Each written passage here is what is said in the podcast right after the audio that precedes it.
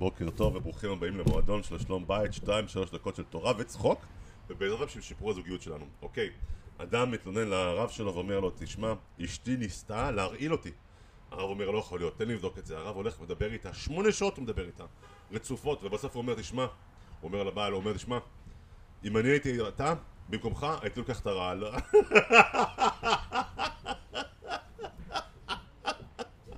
מצחיק, תראו, האדם הראשון אומר להשם, הוא אומר לו, תשמע, חווה לא ניסתה להרגיל אותי, היא באמת הרעילה אותי. ומה הוא מקבל? עונש.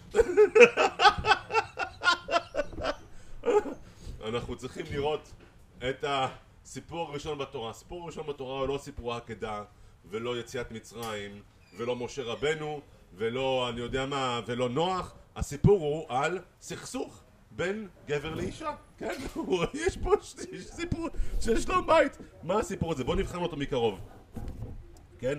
השם אומר לאדם, תשמע, אם תאכל תמות.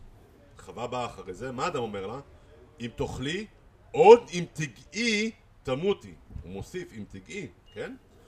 זו הסיבה שחווה אחרי זה, שהיא פוגשת את הנחש שאומרת לו, אם אני אגע, או אם אני אוכל, אני אמות, והנחש דוחף אותה לעץ, ואומר לה, אה, את רואה? נגעת בעץ ושום דבר לא קרה לך.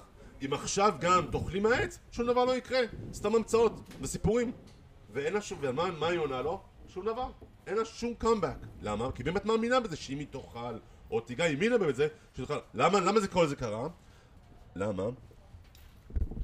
למה? כי האדם לא גילה לה לחווה שבאמת נגיעה בעץ זה רק גדר, כן? האכילה הייתה מהשם, הנגיעה הייתה ממנו. למה הוא לא אמר לה את זה? למה? מכיוון שהאדם באמת לא בטח לגמרי בחווה. לא בטח בה. היא מדברת כל הזמן, מפטפטת, ויצור כזה מוזר כזה. אה? קלת דעת, כן? אבל חוסר האמון הזה, זה שהפיל אותו, כן? אשתך מתנהגת בצורה מוזרה ולא הגיונית, תסתכל על הפעולות שלך כדי להבין מה הסיבה, כדי שתוכל לשפר את שלום הבית שלך. חזק וברוך.